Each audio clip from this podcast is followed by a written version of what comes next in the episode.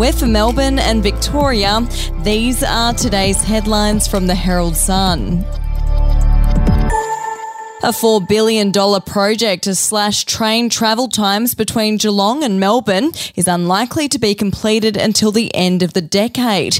The timing of the Geelong Faster Rail project, which will reduce travel times to 50 minutes from just over an hour, is being tied to the construction of a Melbourne Airport rail link expected to open in 2029.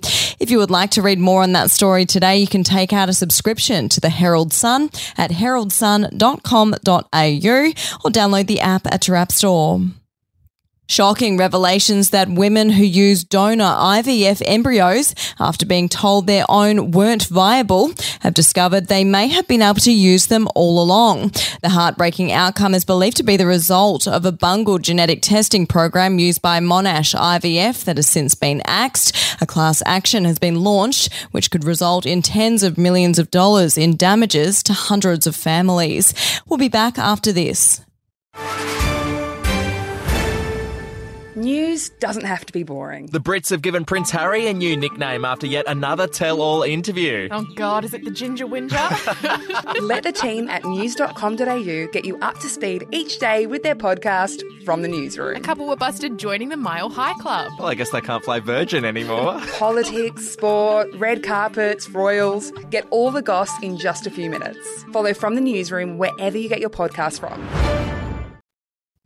A Bendigo man who rorted the NDIS for $340,000, splashing the money on three properties and a designer car, has been jailed. 23 year old Mitchell Landry will spend the next 16 months behind bars after pleading guilty to dishonesty causing loss to a government agency. And sad news for an iconic Melbourne rooftop bar, Madame Brussels will close its doors in less than three weeks, becoming the latest COVID casualty in Melbourne's struggling CBD. Co founder and managing director Paula Scholes says she was devastated to shut after more than 15 years of service. Last drinks will be served on July 25th. Those are your headlines from the Herald Sun. For updates and breaking news throughout the day, take out a subscription at heraldsun.com.au. We'll have another update for you tomorrow.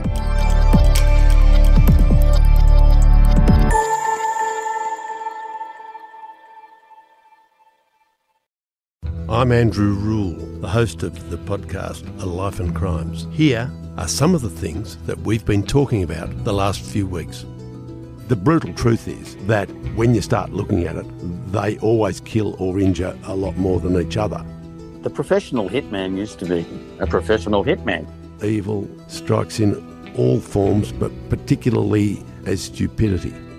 Life and Crimes is available wherever you get your podcasts.